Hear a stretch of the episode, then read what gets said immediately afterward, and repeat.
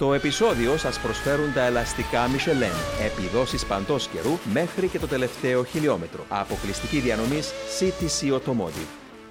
Ayrton Senna, παιδιά.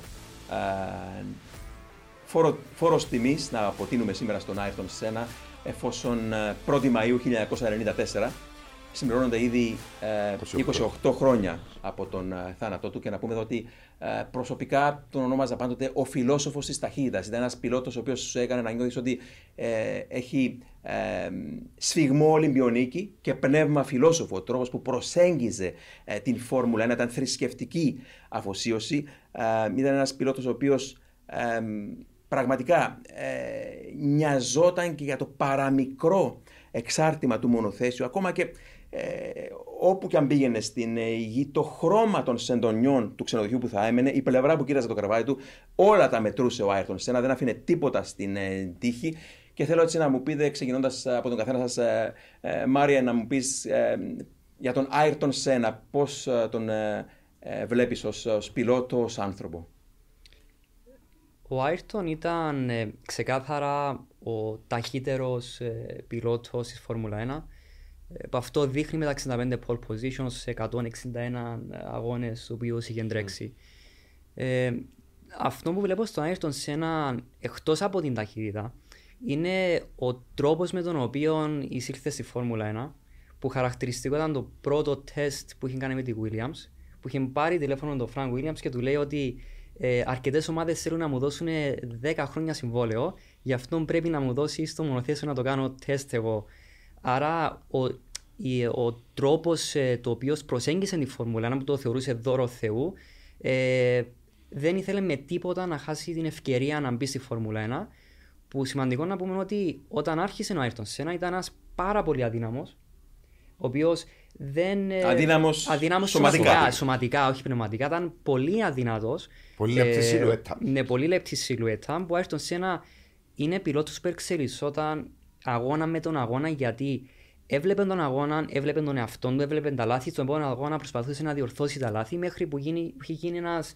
Ε, έκανε ε, training σε επίπεδα Ολυμπιονίκη με το να κάνει 10 χιλιόμετρα την ημέρα τροχάδι ε, το χειμώνα στη Βραζιλία. Ναι. Μια μικρή παρένθεση εδώ, παιδιά. Λέγαμε προηγουμένως για τον George Russell, για το ότι είναι σήμερα συνείδητο να ακούσει χτυπήματα στην πλάτη, στο στήθος. Τότε όμως τα μονοθέσια ήταν, ήταν, ήταν απάνθρωπα πίσω από το τιμόνι. Η θερμοκρασία 50-60 ε, βαθμοί ε, Κελσίου, το, το, τα ταρακουνήματα ήταν, ήταν, ήταν μέρος των αγώνων. Και σίγουρα, ε, ναι, όπως πολύ σωστά το έδειξες, ξεκίνησε έτσι ως, αν μπορούμε να πούμε, προετοίμαστο. Μιλάς φυσικά εδώ για 1983, που ήταν μια χρονιά πρωτού κάνει τον τεπούρο του με την Tolman, όταν δοκίμασε το 1983 το μονοθέσιο της Williams πρωτού έρθει το 84 με την Τόλμαν. Ε, Σπύρο μου, Άιρτον Σένα. Αγαπημένος μου πιλότος. Θεωρώ τον καλύτερο πιλότο της Φόρμουλα 1 από την ημέρα που υπάρχει η Φόρμουλα 1. Ο πρωταθλητής των πρωταθλητών. Ένα πολύ σπουδαίο ταλέντο. Ένας άνθρωπος με ισχυρή προσωπικότητα. Σωστά είπες, η προετοιμασία ήταν με θρησκευτική ευλάβεια. Δεν ε, αρκούνταν σε δεύτερες θέσεις και τρίτες. Ήταν απόλυτος στόχος η πρώτη, πρώτη θέση μόνο, το πρωτάθλημα. Κάποιες φορές ήταν και υπερβολικά σκληρός με τους αντιπάλους του, ακόμα και με τους teammate του στην ομάδα. Είναι ένα mentality το οποίο δεν συναντάς εύκολα σε κάποιον άνθρωπο. Θεωρώ ότι είναι ο Άιρτο Σένα που έκαμε τους πιλότους αθλητές με την προετοιμασία, με τη φυσική του κατάσταση. Καλό τους έκαμε βέβαια. Ένας άνθρωπος που δεν πέτυχε τυχαία. Τρία πρωταθλήματα είναι πολύ λίγα για το ταλέντο του. Σχολιάζαμε πριν, αν δείτε τα ποσοστά του επιτυχίας σε pole position και νίκες, είναι εξωφρενικά ψηλά.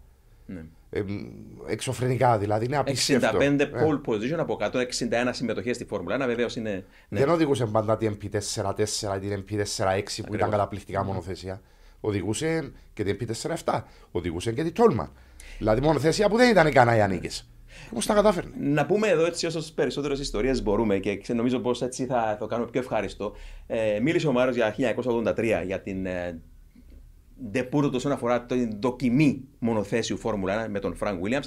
Εγώ θα μιλήσω από μια ίσως η αγαπημένη μου ιστορία από τον Άιρτον Σένα, ένα χρόνο αργότερα, το 1984, όταν ήταν ήδη πιλότος Φόρμουλα πλέον με την μικρή ομάδα της Τόλμαν, που είναι ουσιαστικά η σημερινή Αλπίν.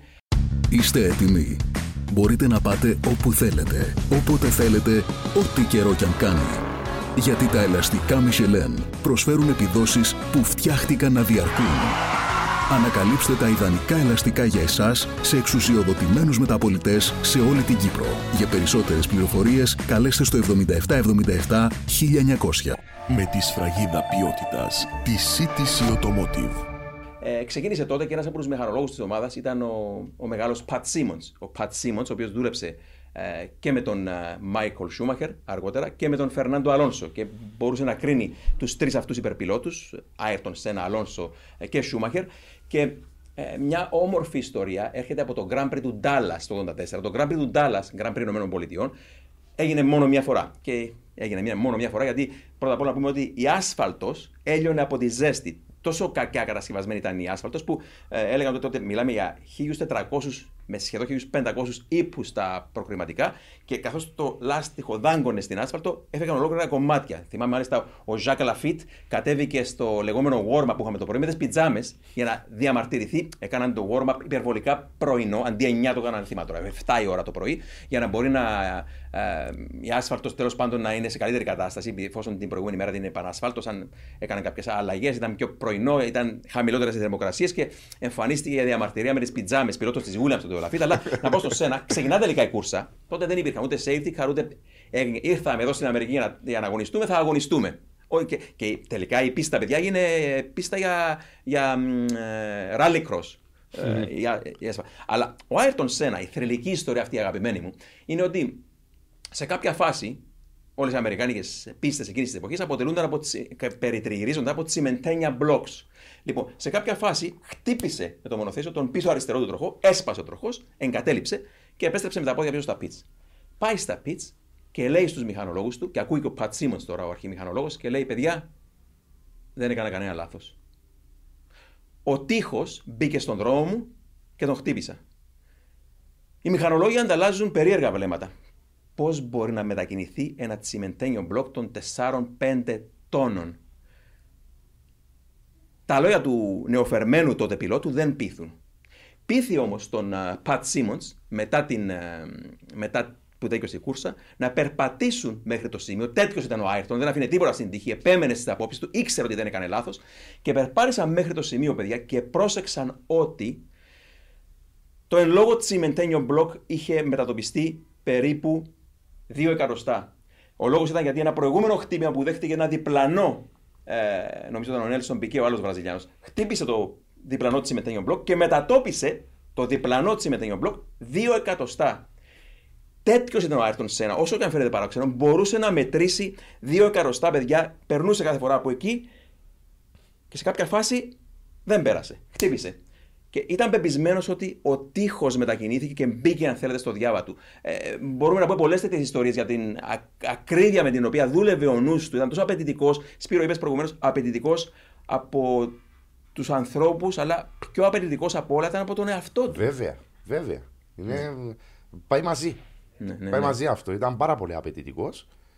Ε, σίγουρα και εμείς δεν ήμασταν στη θέση του μηχανολόγου, δεν θα πιστεύαμε ότι μετακινήθηκε ο τείχος.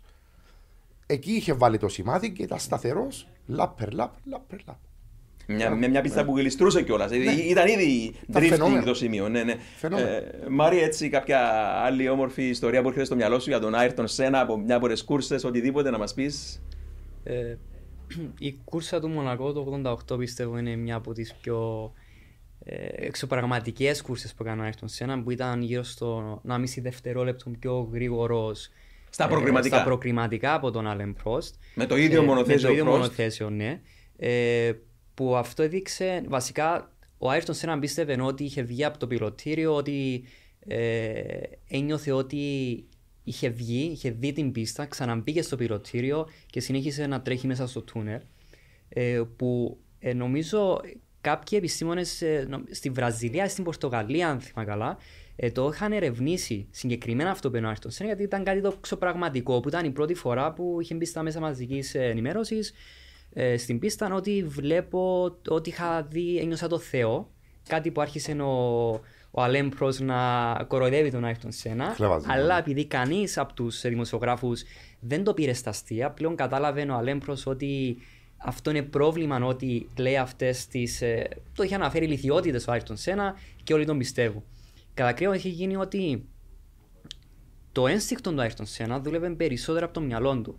Ήταν τόσο πολύ εξίσου οδηγός που ήξερε ακριβώς που να κατευθύνει το αυτοκίνητο που πλέον ε, τα, τα reaction skills του, τα αντανακλαστικά του, δούλευαν πιο γρήγορα από το ίδιο το, το, μυαλό.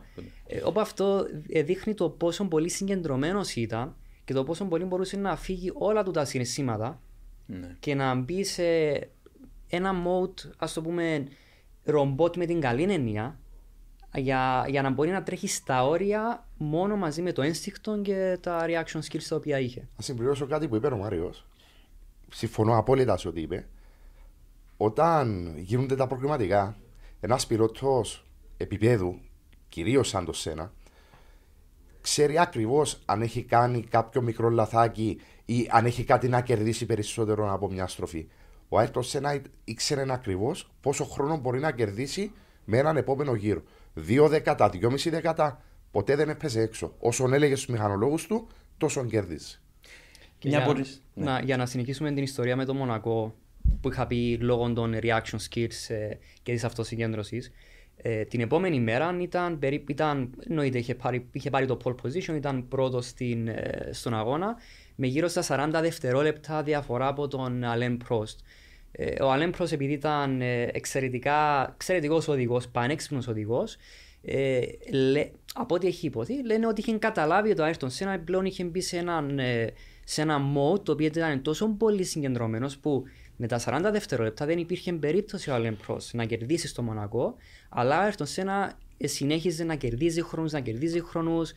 Ε, το ότι είχε κάνει ο Αλέμ Πρόστ είχε επιβραδύνει επίτηδες στον αγώνα ε, για να νομίζει η ομάδα στα πιτς ότι κάτι πρόβλημα έχει το μονοθέσιο. Άρα το ότι είχαν κάνει στον Άιρτον Σένα, όχι επίτηδες, ήταν το λογικό για τη Μακλάρεν. Ο Ρον είχε βγει και του ή ο Τζο Ραμίνες, ένας από τους δύο, είχε μπει το Άιρτον Σένα, ε, ε, προσπάθησε να επιβραδύνεις λίγο, γιατί επιβραδύνει ο Αλέμ Πρόστ, με αποτέλεσμα ο Άιρτον Σένα να, να χτύπησε τον τοίχο.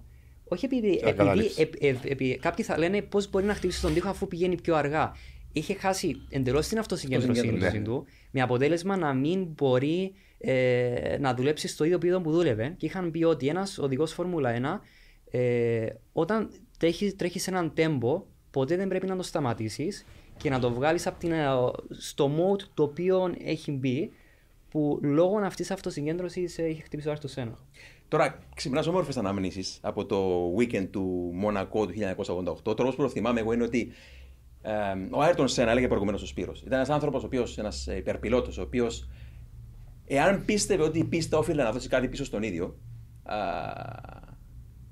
κινούσε τη γη για να βρει τον τρόπο. Δηλαδή, ε, ένιωθε και γνώριζε ότι μπορούσε να κερδίσει, για παράδειγμα, δύο δέκατα πάνω στη στροφή 7 και άλλο ένα δέκατο πάνω στη στροφή 14 έβγαινε έξω στην πίστα και ερχόταν πίσω με τρία δέκατα κερδισμένα στο χέρι. Αλλά τι έγινε στο Μόντε Κάρλο, επειδή έκανε, όπως είπες, έκανε υπερβατικό διαλογισμό, το συνήθιζε και για να μην παραξηγούμαστε εδώ, δεν το έκανε τον οδηγούσε, το έκανε τον που σταθερό το αυτοκίνητο. Είχε βγει εκείνη την μέρα το Σαββάτο πνευματικά προσώματο. Αλλά προτού το πω αυτό, να πω το εξής. Ένας υπερπιλότος όπως ο Αλέμ Προ και οι δύο κρατούσαν δύο άτρωτα μονοθέσια, τη McLaren Honda MP44, λοιπόν, και ήταν ένα κονταροκτύπημα. Ξεκίνησαν να η χρόνια τώρα στο 1,25 και κατέβαινε ένα 24, 5 και σε κάποια φάση ο πρώτος έκανε ένα εξωπραγματικό χρόνο. Έκανε, δεν θυμάμαι τώρα, ένα 24-1 ας πούμε. Και, και έμειναν, οι, οι, οι οθόνες πάγωσαν. Και ο Σένα, ήταν ο μόνος που ήταν ψύχρεμος, φόρεσε τα γάντια, έβαλε το κράνος στο κεφάλι και βγήκε έξω στην πίστα όπως ένας ύπουλος καρχαρίας. και Σταμάτησε τα χρονόμετρα σε εκείνο το 1,23 ε, κάτι, δεν θυμάμαι τώρα. 1,5 σχεδόν, 1,4 νομίζω δευτερόλεπτα μπροστά από τον Πρόστ, με το ίδιο μονοθέσιο, στην πιο κοντή σε μήκος πίστα, όπου τη διαφορά βεβαίως ε, μπορεί να κάνει ο πιλότος.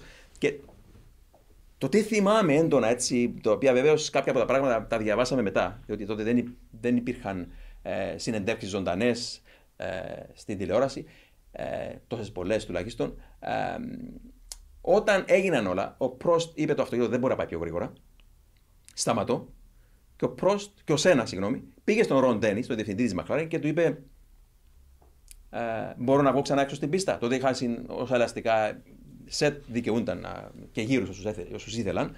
Λοιπόν, μπορώ να βγω έξω στην πίστα. Ε, και του λέει ο Ρον Τένις, Μα γιατί να βγεις Άιρτον, κανείς δεν μπορεί να χτύπησε αυτό το χρόνο. Μπορώ να το κάνω εγώ, του λέει. Και τέτοιος ήταν ο Άιρτον. Ε, μπήκε στο πιλωτήριο, μαρτυρίζανε όπως ο Τζο Ραμίρες, ο συντονιστής κινήσεων, ο Μεξικανός της ομάδας, και λέει: Άρχισε να κάνει διαλογισμό, βγήκε από το σώμα του πνευματικά και κοίταζε το μονοθέσιο από ψηλά και μετά βγήκε έξω στην πίστα.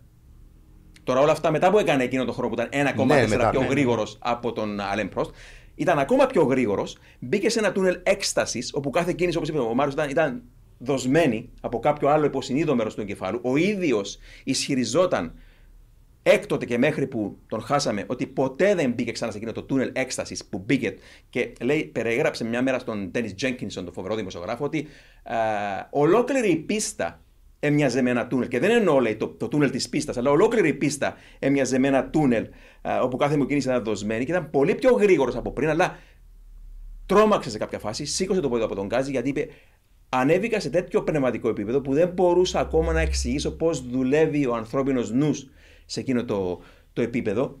Α,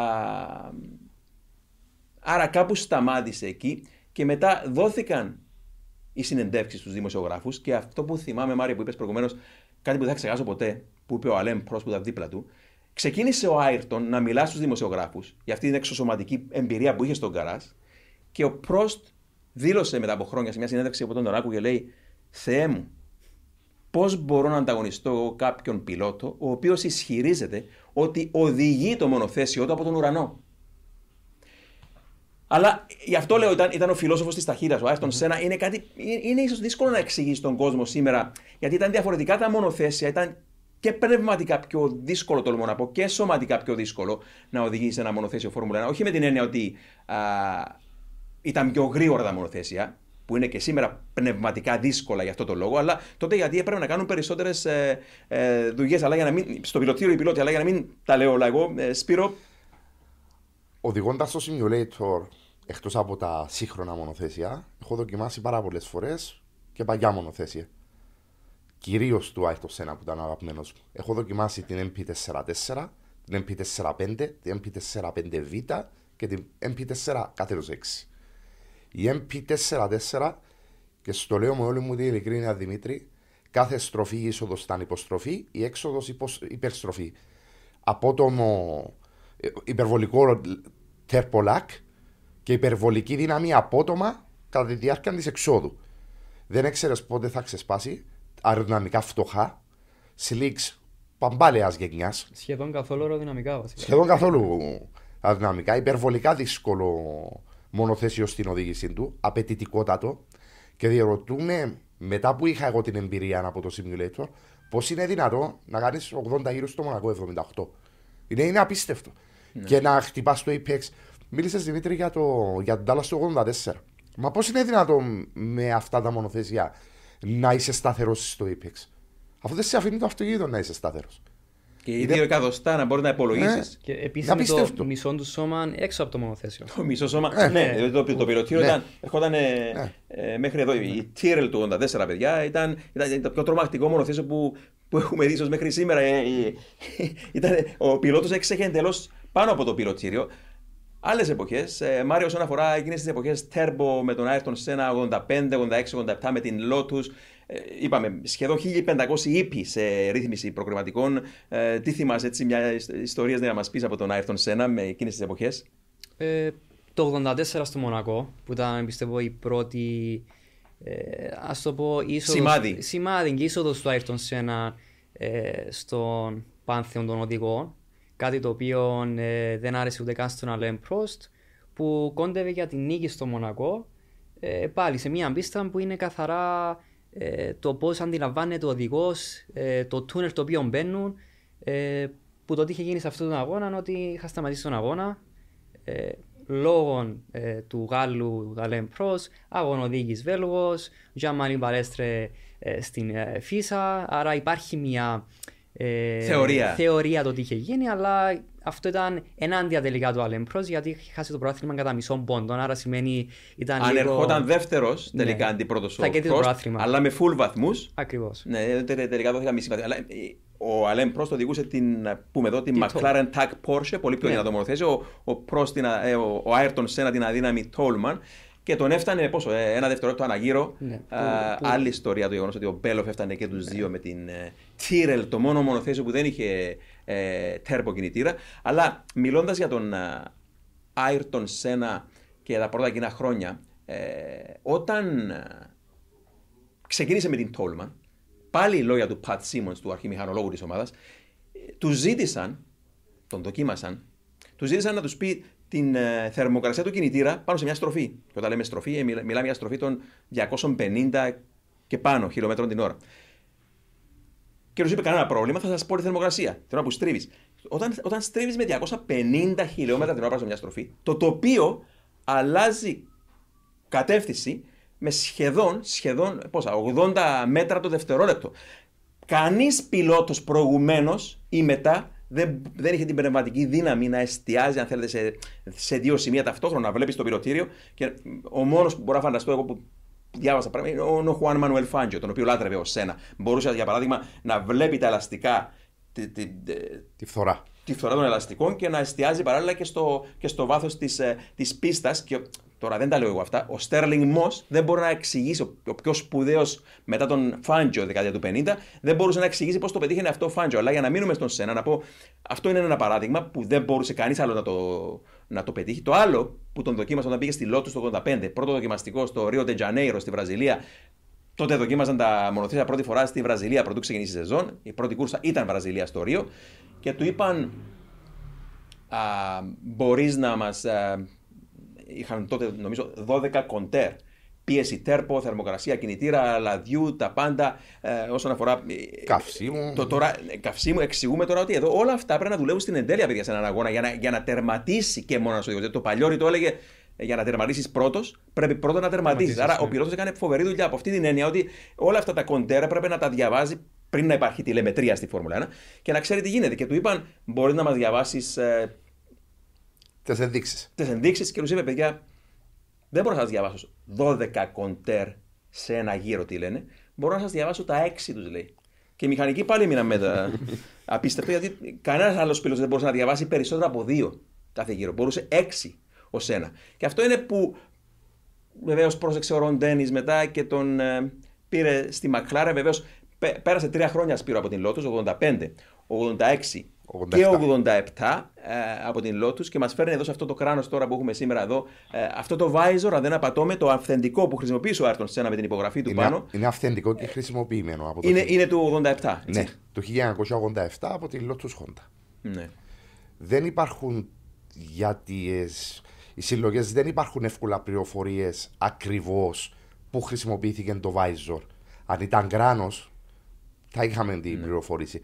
Είναι από, τη, από το 1987 και για τους γνώστες, αν δουν την υπογραφή, είναι η υπογραφή της τότε εποχής. Διότι είναι σημαντικό να πω, η υπογραφή από το 88 και ύστερα άλλαξε. Είναι όπως την, την πάνω μεριά. Είναι συνδυασμός. Αυτό το Visor δεν είναι του συγκεκριμένου κράτους. Αυτό που λέγαμε παλιά, ότι τα πρώτα χρόνια ένας πιλότος έχει την άνεση που δεν είναι τόσο γνωστός Ναι. να βάλει την υπογραφή του με ένα πιο χαλαρό τρόπο. Μετά, όταν. Ε, διότι πέτυχε δύο νίκες το 85 με την Lotus, άλλες δύο το 86, άλλες δύο το 87 Detroit και Monte Carlo και οι δύο street πίστες, δύσκολες πίστες.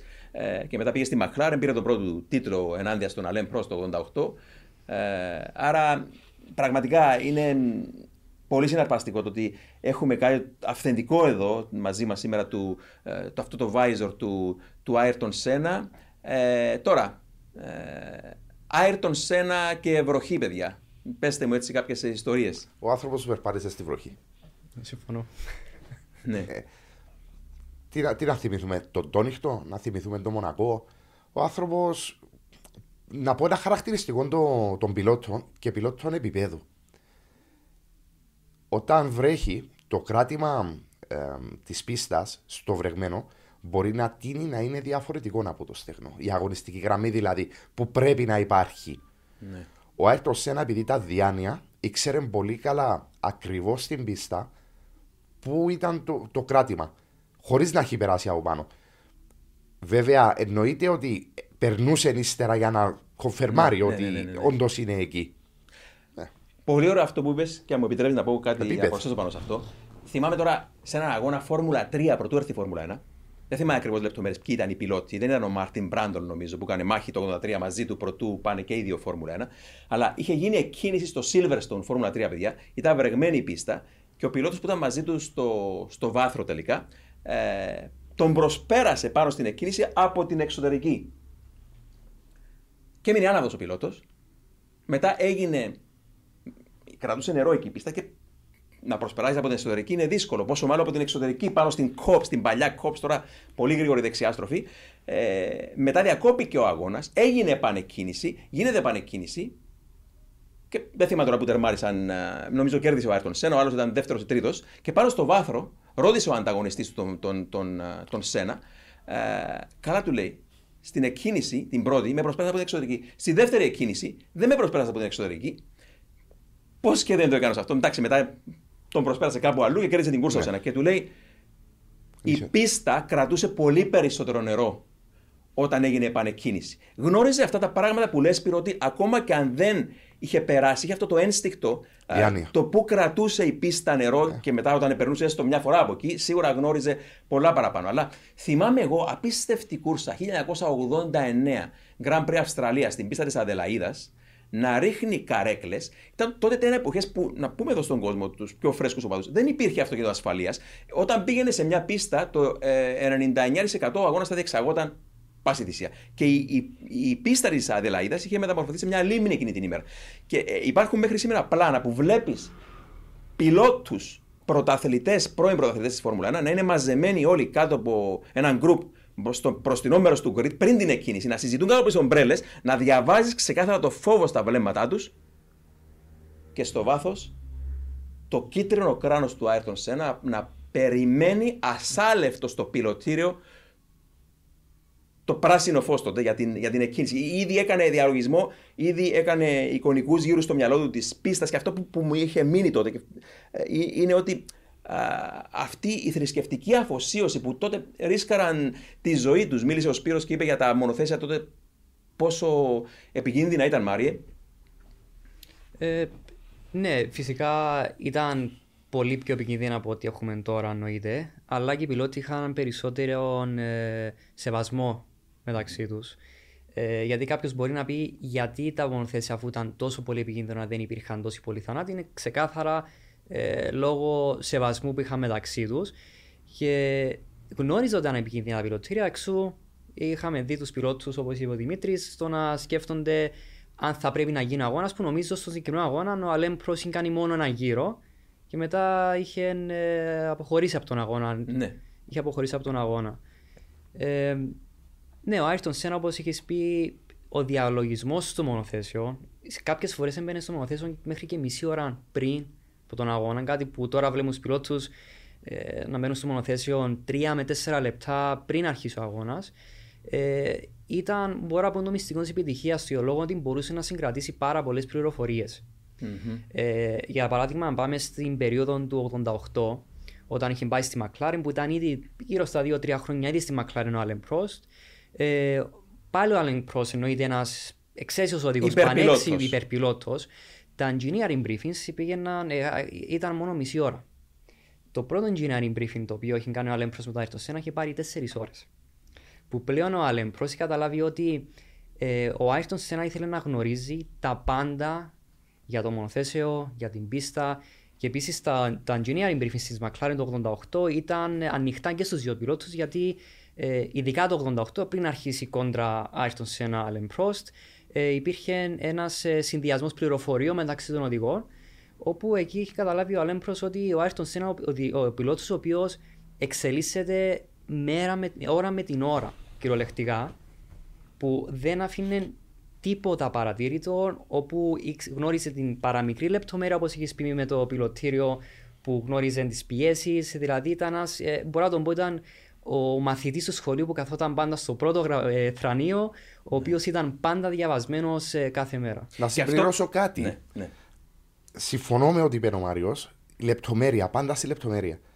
Τα χρόνια που ήταν στη Μακλάρεν είχαν πάει να κάνουν κάτι δοκιμές. δεν τον βόλευε πολύ, τα χειροκίνητο ακόμα το κυβότιο ταχύτητο, δεν τον βόλευε πολύ η θέση του μοχλού και ζήτησε από τους μηχανικούς της McLaren να μεταφέρουν λίγο το μοχλό, μερικά χιλιοστά. Πήγε να κάνει το lunch break. Είπαν οι μηχανικοί μεταξύ τους δεν θα κάνουμε τίποτα. Δεν θα το καταλάβει. Και να δούμε αν θα το καταλάβει ότι δεν κάναμε τίποτα. Τελειώνει το διάλειμμα. Πάει ο Άιρτον να μπει στο μονοθέσιο, μπαίνει. Τους ρωτά, το κάματε; Το απάντησαν οι μηχανικοί, ναι, το κάναμε. Κάνει μια αλλαγή ταχύτητας πριν να ξεκινήσει το μονοθέσιο και γυρίζει, τους βλέπει και τους λέει: Τίποτα δεν κάνατε. Ναι, αυτή, αυτή η πολύ όμορφη ιστορία μου την είχε πει από πρώτο χέρι εμένα ο Ροπέρτο Καλίζη, εκπαιδευτής ε, οδηγών στον Καναδά, που του την είχαν πει οι μηχανολόγοι τους, ένα που δούλεψαν μαζί του επακριβώς αυτή την ιστορία που λες. Και είναι πραγματικά τρομερό. Τότε μην ξεχνάμε ότι ε, ένα στενός μοχλός σε ένα σημείο που ε, έξι ταχύτητες σε πολύ στενό. Και μικρός σε μέγεθος. Μικρός σε μέγεθος. Και οι μηχανικοί είχαν πει, θυμάμαι τότε, μα ποιος μπορεί να καταλάβει τώρα να, να μετατοπίσω τον μοχλό χιλιοστά και ε, τον προσπέρασαν, όχι γιατί δεν ήθελαν να κάνουν τη δουλειά τους, αλλά ήδη πίστευαν ότι είναι άσκοπη η, η, κίνηση. Αλλά το, τέτοια πράγματα τα πρόσεχε πάρα πολύ ο Σένα. Ε, το άλλο θυμάμαι που ξόδευε ολόκληρη ελεύθερη περίοδο δοκιμαστικών για να ρυθμίσει τον, ε, τον μπροστινό ανεμοθώρακα του πυροτηρίου της Φόρμουλα 1, ο οποίος ε, εάν ήταν πολύ χαμηλά, το κεφάλι χτυπούσε πάνω στο αέρας και πήγαινε έτσι. Αν, ήταν, αν ήταν πολύ ψηλά, ε, ο αέρας περνούσε πάνω από το κρύο κουτί των αεραγωγών, δεν δημιουργούνταν το RAM effect και, και αυτό που μαρτυρίες μετέπειτα άλλων πιλότων έλεγαν ότι ε, δεν το έκαναν οι άλλοι. Δεν, δεν νοιαζόντουσαν για αυτές τις λεπτομέρειες οι άλλοι πιλότοι. Αυτός τα έφερε όλα σιγά σιγά ε, στη Φόρμουλα 1 αυτές τις ε, λεπτομέρειες. Ε, τώρα, μιλώντας για βροχή, παιδιά, να έρθουμε και λίγο στο σήμερα.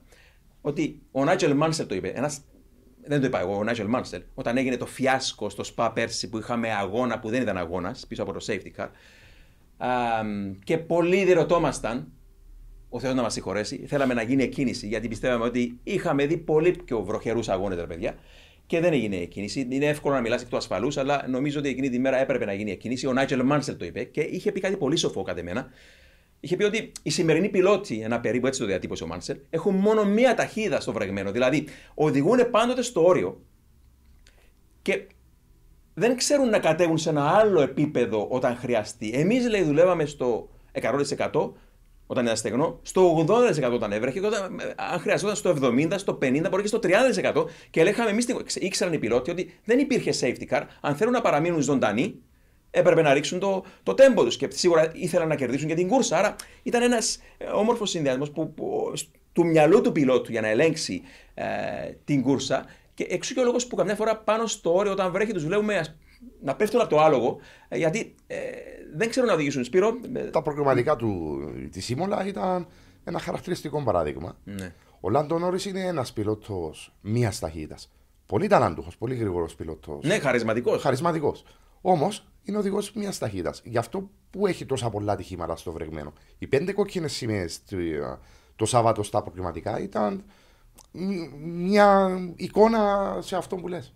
Έτσι είναι. Πρέπει να ρίξουν το τέμπο τους στο και, και για να δώσουμε την εικόνα εκείνης της εποχής του Σένα μέσα του 80 με όλους τους εκείνους τους 1400-1500 ύπους και για να εξηγούμαστε και λίγο με το θέμα αναλογίας βάρους δύναμης, 540 κιλά η φόρμουλα τότε, 1500 σχεδόν είπε, σήμερα σχεδόν 800 κιλά και 1000 περίπου είπε κοντά. Κάτι πιο λίγο από 1100. Κάτι, ναι, ναι, ε, άρα ε, σχεδόν 1100. Ε, αλλά η αναλογία βάρο δύναμης ε, πολύ διαφορετική. Να πούμε όμως, κάποιοι οι πιλότοι τότε εκείνη την εποχή, χρόνια αργότερα, δεν μπορούσαν να το πούν τότε γιατί ήταν και θέμα εγωισμού και θέμα, ήταν, αν θέλεις, να μην βρεθούν σε μειονεκτική θέση. Ο Μάνσελ είχε δηλώσει κάποτε ότι ακόμα και στην ευθεία με την Williams FW11V του 87, πάλευε να κρατήσει το αυτοκίνητο σε ευθεία γραμμή. Δηλαδή, να εξηγήσουμε γιατί. Γιατί παρούσες τότε το γκάζι, παιδιά. Ε, και νομίζω όταν το παρούσες περίπου στο, στα τρία τέταρτα, ερχόταν α, το, περίπου το μισό της υποδύναμης. Μπορεί το 60%. Μπορεί το 60%. Και το επόμενο ένα τέταρτο. Ένα τέταρτο του γκαζιού. Ερχόταν χήμα. Που σπίναρα μέχρι και τα πίσω ραστικά.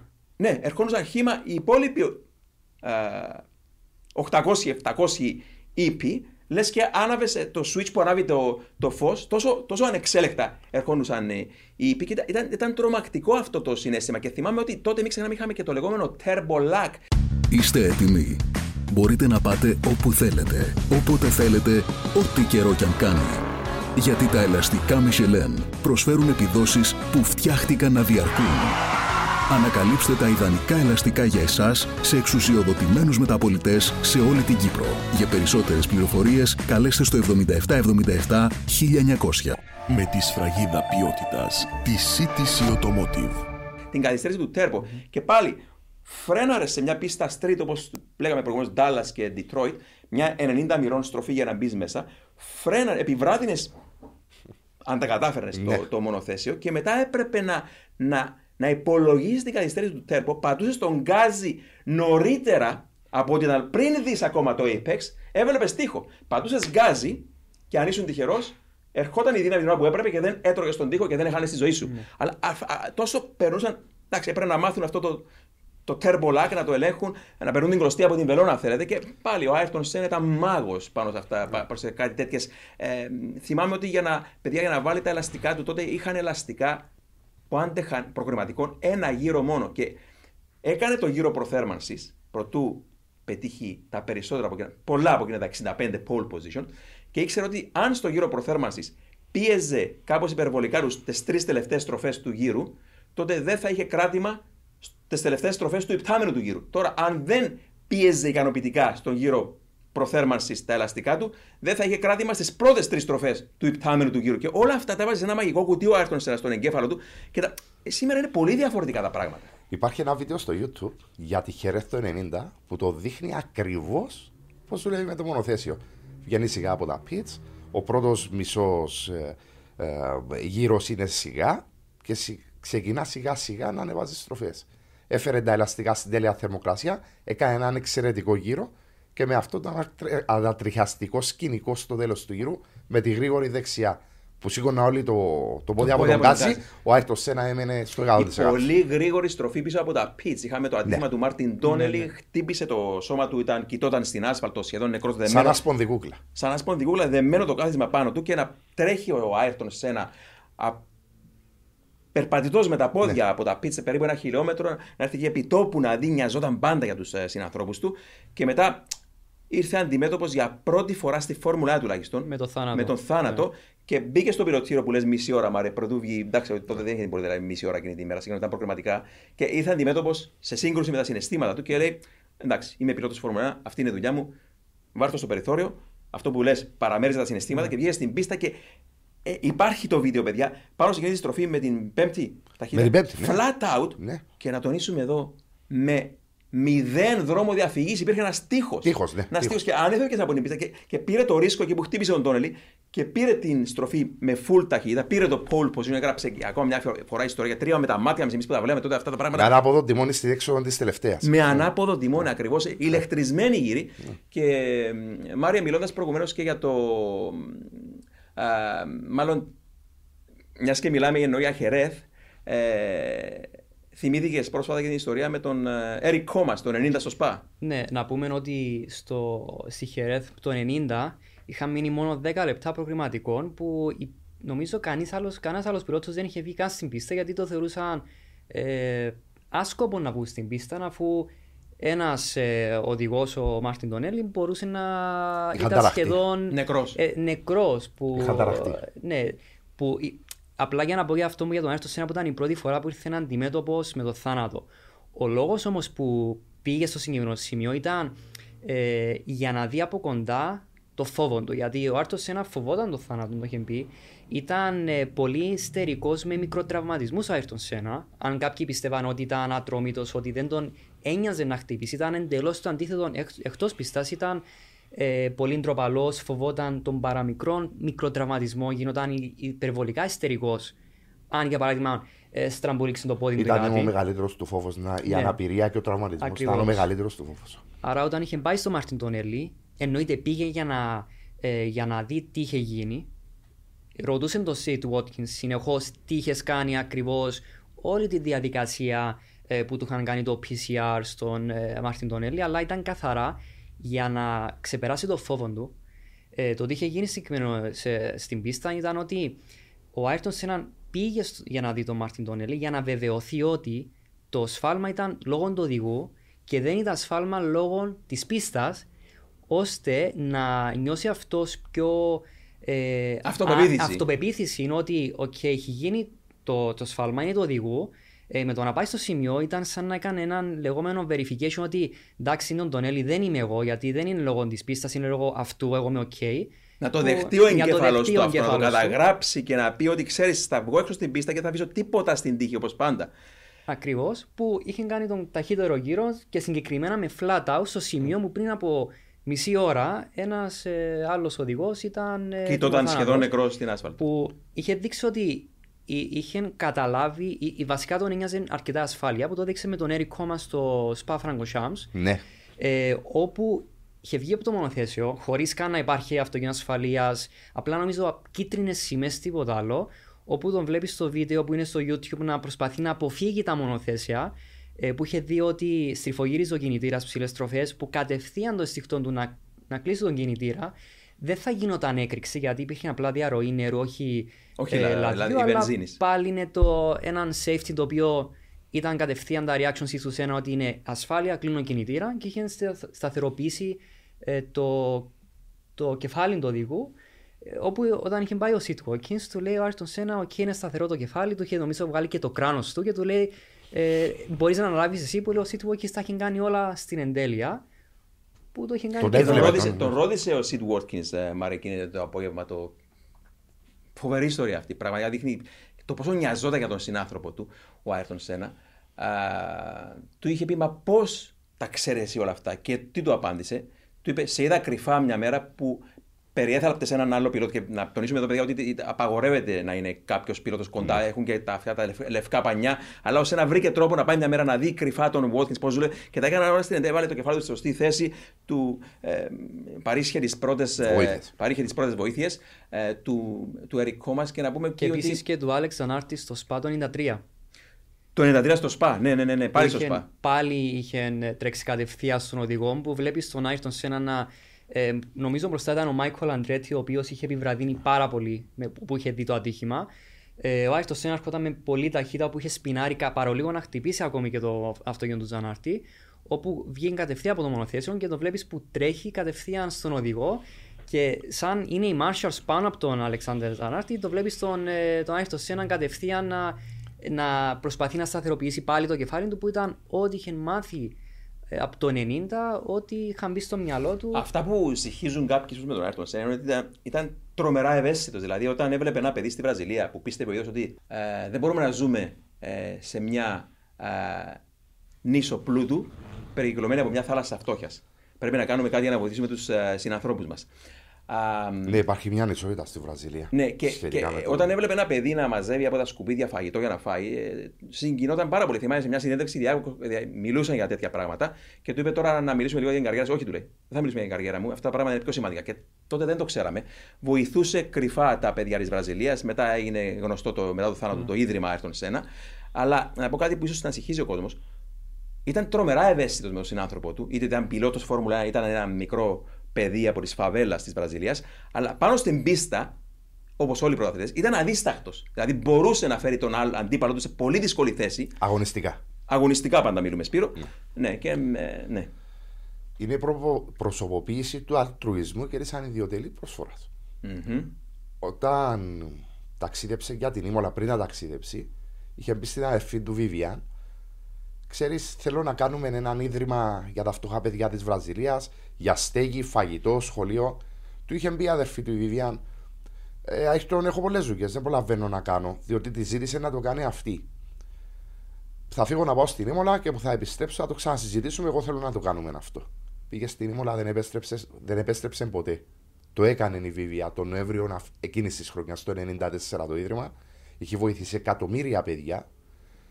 Έχει θέση εξασφαλισμένη στον παράδεισο. Υπάρχει αμφιβολία. Επίσης, ο Αλέμπρος θεωρείται και ένα από τα μεγαλύτερα μέλη του Ινστιτούτου. ναι.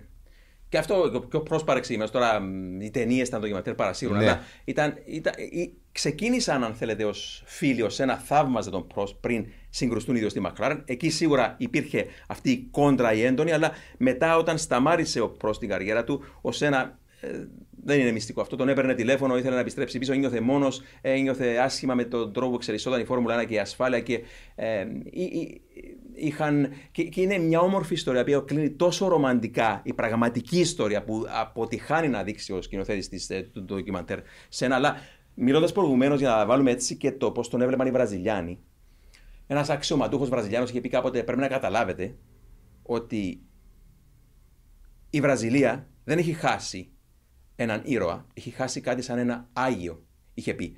Και τότε ήμουν φοιτητή στην ε, Βρετανία και έκανα ένα project για το Ίδρυμα Ayrton Σένα και είχα έρθει σε επαφή με την αδελφή του, την Βιβιάνε Λαλή Σένα. Ε, και θυμάμαι σε μια από τις επιστολές που μου έγραψε για πληροφορίες για να κάνω το, το project μου, μου είχε γράψει ότι τη μέρα της κηδείας του στο Σάο Πάολο, μία από τις πιο βίαιες πόλεις στον κόσμο, δεν έγινε ούτε μία κλοπή, ούτε μία ατιμία, ούτε ένας βιασμός, ούτε τίποτα. Η Βραζιλία το ξεπλήρωσε. Ακόμα και ο πιο φτωχός και ο πιο ολοποδίτης, ο πιο.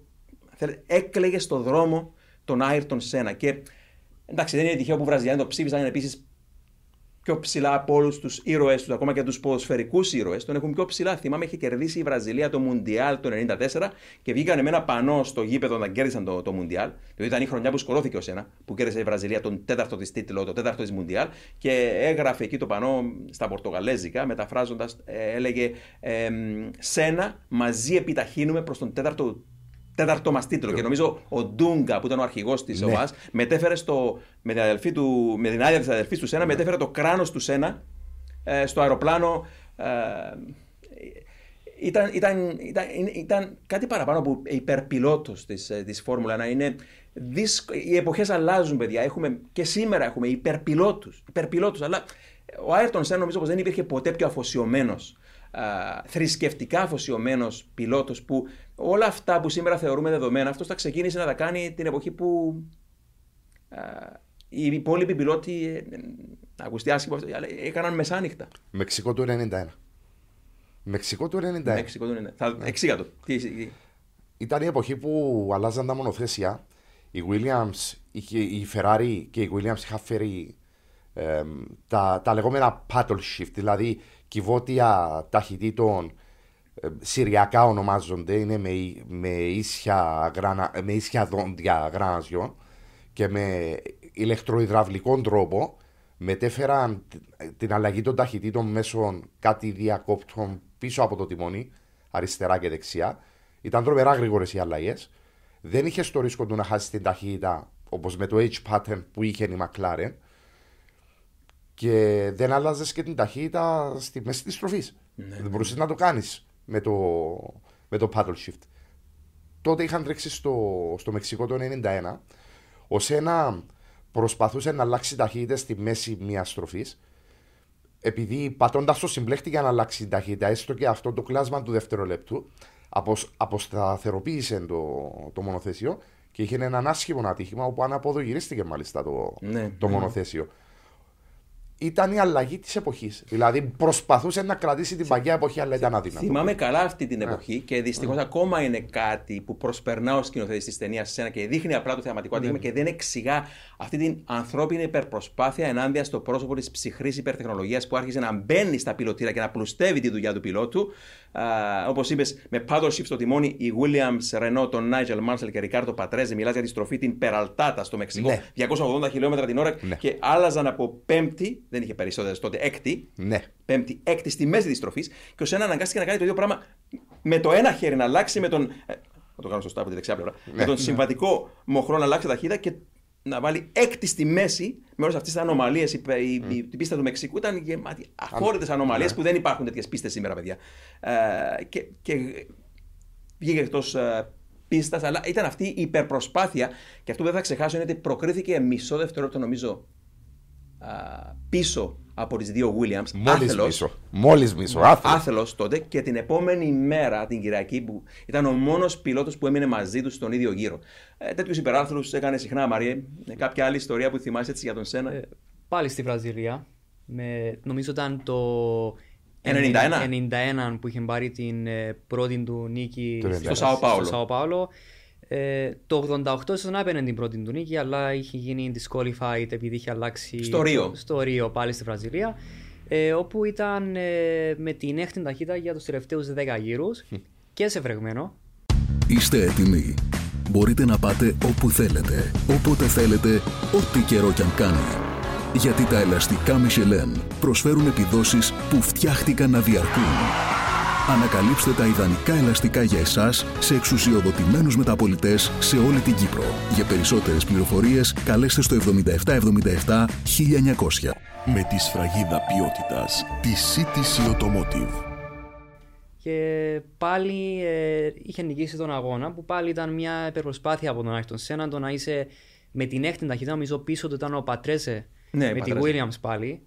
Ε, που πάλι να κερδάσει, ειδικά το να κερδάσει και τον ε, home race του με τέτοια υπερπροσπάθεια που πιστεύω ήταν ε, αυτά τα.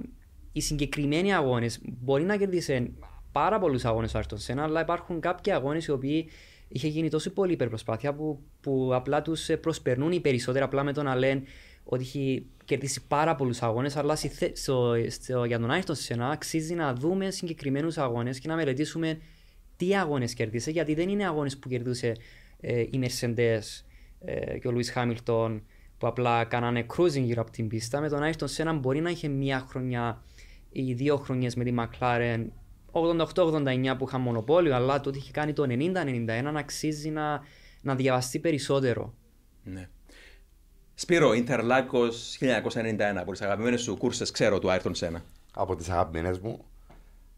Πρώτη του νίκη στη, στη Βραζιλία, Στην πόλη που τον γέννησε, στο Σάο Πάολο. στο Σάο Πάολο. Εκτός το συγκλονιστική οδήγηση του που όπως σωστά είπε ο Μάριος, είχε αντιμετώπιζε προβλήμα με το κυβότιο ταχυτήτων για αρκετούς γύρους και υπήρχε ο κίνδυνος να εγκαταλείψει. Αυτόν κυνηγούσε η Williams. Με συγκλώνησαν οι κραυγές του μετά το τέλος.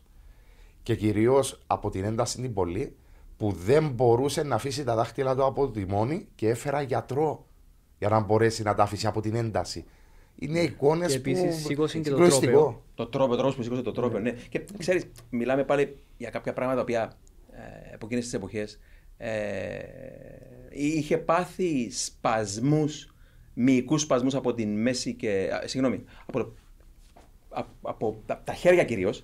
Είχαν πάθει, είχε- θυμάμαι, έλεγε τότε ο ίδιο ότι είχα πάθει χειρότερους μυϊκούς σπασμούς στα ε, Grand Prix Νοτιού Αφρικής το 84, αλλά εκείνη τη μέρα είχε πάθει στο πάνω μέρος του σώματος, σβέρκο και χέρια, είχε πάθει τρομερούς μυϊκούς σπασμού. Δεν μπορεί, αν δείτε το βίντεο, δεν μπορεί να σηκώσει καν το, το, το τρόπαιο της νίκης πάνω. Αλλά τα λόγια του, καμιά φορά λέω στον εαυτό μου, τι σου λείπει περισσότερο από το σένα. Εκείνη η, η πτάμενη γύρι στα προγραμματικά ή τα λόγια του; Και πραγματικά δεν μπορώ να αποφασίσω ακόμα τι μου λέει από τα δύο. Ο τρόπος που μιλούσε, εκτός από τον, την κραυγή εκείνη που φωνάζει, τα, είναι η έκρηξη συναισθημάτων μετά την νίκη, είναι τα, τα, τα τύμπανα των παολίστας.